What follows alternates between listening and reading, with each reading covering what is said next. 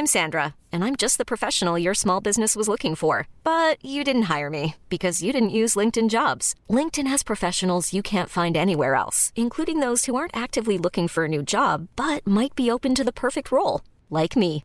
In a given month, over 70% of LinkedIn users don't visit other leading job sites. So if you're not looking on LinkedIn, you'll miss out on great candidates like Sandra. Start hiring professionals like a professional. Post your free job on linkedin.com/achieve today.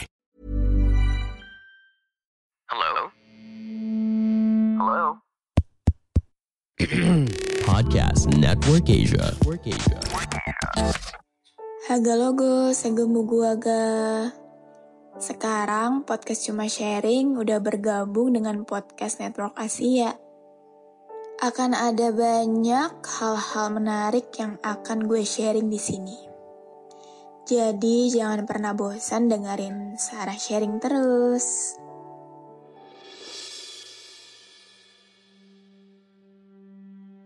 Haga logo, segemu gua aga.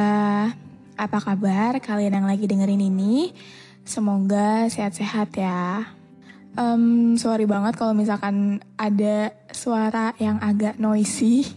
Karena gue nge-record ini untuk pertama kalinya di tempat kerja gue. Karena hmm, walaupun sibuk, tapi gue mau tetap produktif, gue mau tetap record, gue mau tetap upload podcast setiap Selasa sama Sabtu. Jadi ya gini lah. Oke, berhubung ini hari Sabtu dan hari Sabtu saatnya segmen curah. Kali ini mau bacain DM dari teman sharing dan isinya kayak gini. Hai kak, selamat malam. Aku mau sharing nih tentang dunia percintaan. Singkatnya, waktu SMA, aku punya pacar. Kita deket sejak kelas 1 SMA, tapi kelas 2 SMA barulah status kita akhirnya pacaran. Masuk kelas 2 SMA itu kelas kita pisah kak. Dan juga aku tiap pergi sekolah bawa motor sendiri. Jadi ya nggak selalu berdua dong sama dia. Rumah kita pun berlawanan arah. Jadi kita pacaran ya cuma ketemu waktu jam sekolah.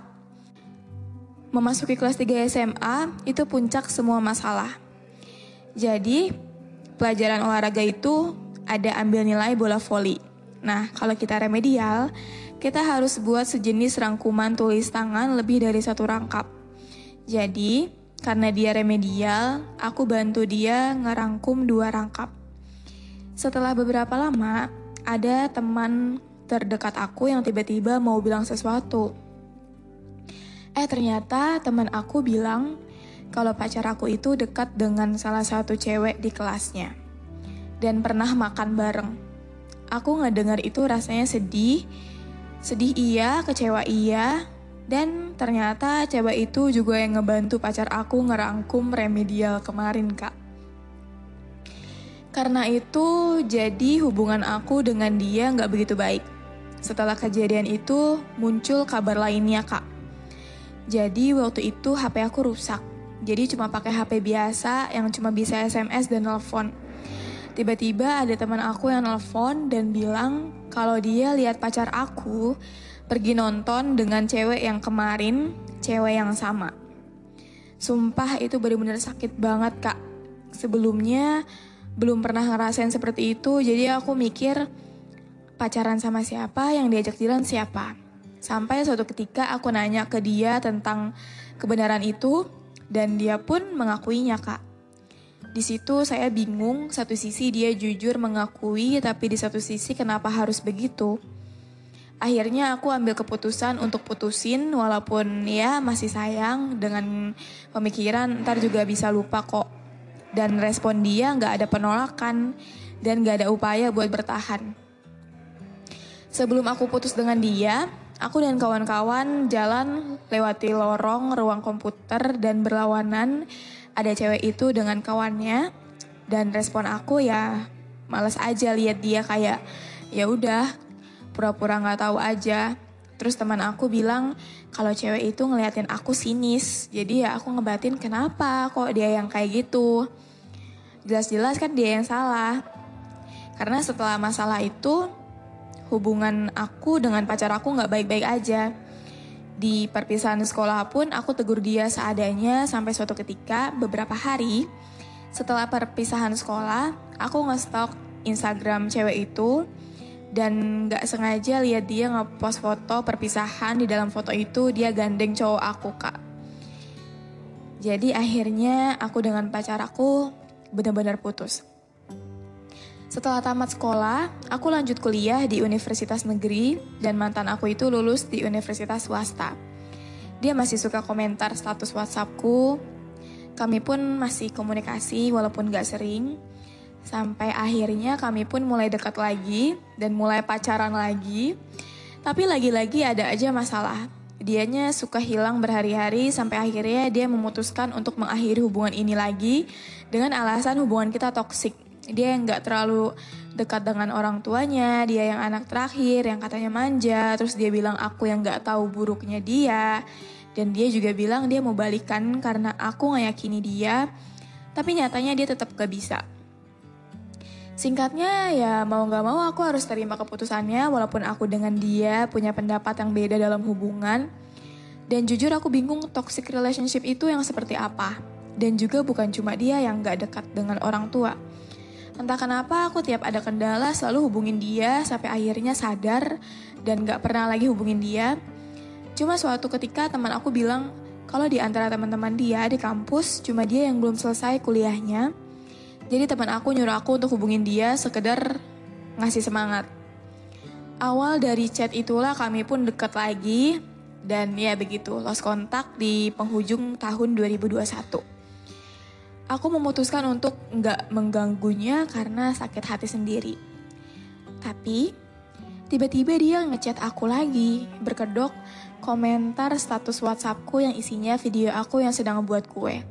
Dari chat itu, aku bertemunya dengan alasan mau ngasih kue. Setelah dari itu, chat pun berlanjut berbulan-bulan dengan chat perhatiannya, dengan dia yang tiba-tiba ke rumah ngasih coklat. Jadi aku pun terbawa suasana. Tiap aku dan dia mau ketemu, setiap itu juga aku yang nyusulin ke rumahnya. Aku chat dengan kalimat sayang, pun masih diresponnya walaupun dia balasnya nggak pakai sayang.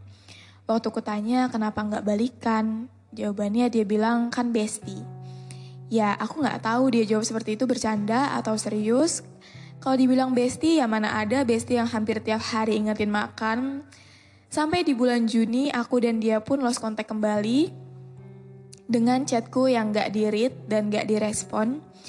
Bulan Juni itu bulan kelahiran aku dan dia pun gak ada ngucapin selamat ulang tahun.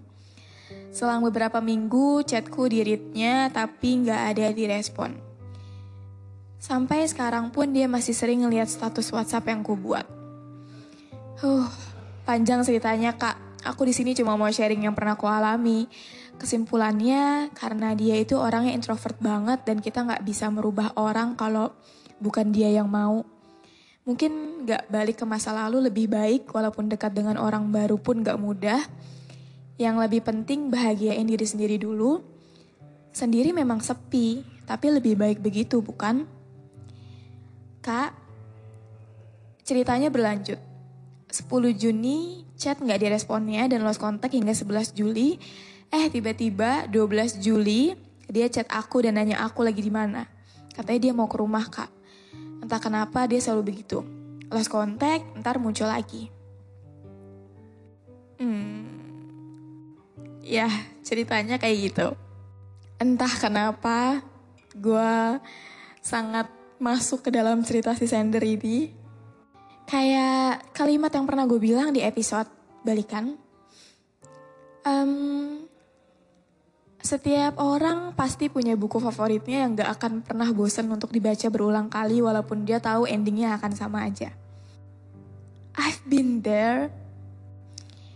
Um, akan ada situasi di mana ketika lu um, selalu nerima orang itu, walaupun lu tahu kesalahan dia kemarin, walaupun lu tahu walaupun teman-teman lu bilang jangan balikan sama dia, jangan pernah deket sama dia lagi, jangan pernah berhubungan sama dia lagi, jangan pernah ada komunikasi apa pun sama dia lagi, tapi lu tahu apa yang apa yang seharusnya lu lakuin, lu tahu harusnya lu harus jauhin dia.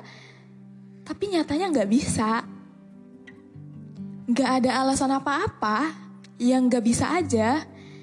Karena gimana ya? Karena masih ada di dalam diri sendiri kalau gue masih mau ngelindungin dia, gue masih mau jadi mm, alasan dia senyum, gue masih mau peduli sama dia, gue masih sayang sama dia, dan gak bisa dibohongin. Dan gue rasa sendiri orang yang seperti itu karena dari ceritanya pun ketika si cowok itu balik, Sender selalu nerima dia, selalu kayak pintunya tuh selalu terbuka untuk dia gitu. Kayak ibaratnya gini loh, uh, gue tipe orang yang susah untuk buka hati. Buka hati sama orang baru itu sangat-sangat susah. Tapi akan ada satu orang yang punya kuncinya. Dan ketika dia datang, ya otomatis pintunya akan terbuka karena dia yang megang kunci gitu loh. Dan dia itu ya ada di masa lalu. Nah, kayak topik beberapa hari ini tentang masa lalu mulu ya. Ya ampun, banyak banget kaum gamon ya. ya sama sih gue juga. Gak gamon sih, tapi lebih ke lagi proses aja dan agak susah untuk buka. Untuk orang baru, um, lagi susah aja, lagi sebenarnya lagi takut aja untuk memulai lagi dari awal gitu kayak uh, gue tahu yang namanya jatuh cinta itu sepaket pasti akan ada masanya sakitnya itu akan gue terima lagi gitu. Dah gue nggak siap untuk itu. Jadi ya ya udah. Kalau kata Ian Hugen ketika lu udah merasa nyaman sendiri justru nanti tiba-tiba ada orang yang bikin lu jatuh cinta tiba-tiba gitu. Ya ya yang mau gue sampaikan ke sender hmm, gue tahu lu orang baik lu selalu nerima dia lu kayak hmm, gimana ya? Kayak lu anggapnya dia udah jadi bukan orang asing buat lo jadi meskipun dia suka hilang-hilangan meskipun lo udah lost contact sama dia beberapa kali tapi ketika dia datang lagi rasanya rasanya nggak apa-apa gitu. Rasanya rasanya emang ya ini gua gua rumah lu untuk lu pulang. Gue tahu sih sender rasanya gimana. Jadi gue nggak bisa ngasih saran untuk menyadarkan lo tapi ya pasti lu punya temen yang udah nasihatin lu beberapa kali. Ya sesekali untuk dengerin temen lu itu nggak apa-apa sih. Tapi hmm, ada sih satu yang mau gue sampaikan. Palingan jangan terlalu sering ada buat dia karena nanti akan jadi kebiasaan buat dia. Ngerinya nanti kalau misalkan dia punya perempuan lain, terus lo ditinggalin, terus misalkan nanti kalau dia punya masalah sama perempuan itu, terus dia datang lagi ke lo. Ya bagus sih, maksudnya lo jadi rumah buat dia tapi nggak bagus untuk dia tapi nggak bagus untuk diri lu sendiri. Karena nanti akan semakin digampangin sih sama dia karena dia ya dia tahu lu selalu nerima dia jadi kayak ya udah nih anak mau gua cuekin, mau gua hilang beberapa bulan. Kalau gue datang pasti dia nerima gue kok gitu. Pasti dia mikirnya kayak gitu. Oke, mungkin segini dulu aja episode curah hari ini. Terima kasih banyak Sender untuk ceritanya. Dan sepertinya gue akan buat email khusus untuk teman sharing yang mau cerita. Karena gue baru sadar ketika gue nge-scroll request DM, itu nggak bertahan dua bulan anjir kayak sebulan tuh udah hilang jadi ya yang mau cerita mungkin gue akan tetap bacain yang masih tersisa di DM. Tapi saran gue Ya mending kirim ke email kayaknya lebih aman juga. Lebih bisa cerita panjang lebar ya gak sih? Untuk alamat emailnya nanti gue tulis di description box. Oke? Okay? Oke, okay, have a great day everyone. Dadah. Hey, it's Danny Pellegrino from Everything Iconic. Ready to upgrade your style game without blowing your budget? Check out Quince. They've got all the good stuff, shirts and polos, activewear and fine leather goods, all at 50 to 80% less than other high-end brands. And the best part?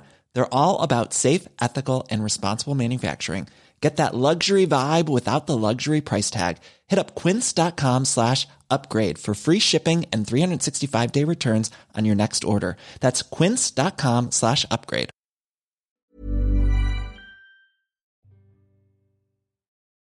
Pandangan dan opini yang disampaikan oleh kreator podcast, host, dan tamu tidak mencerminkan kebijakan resmi dan bagian dari podcast Network Asia.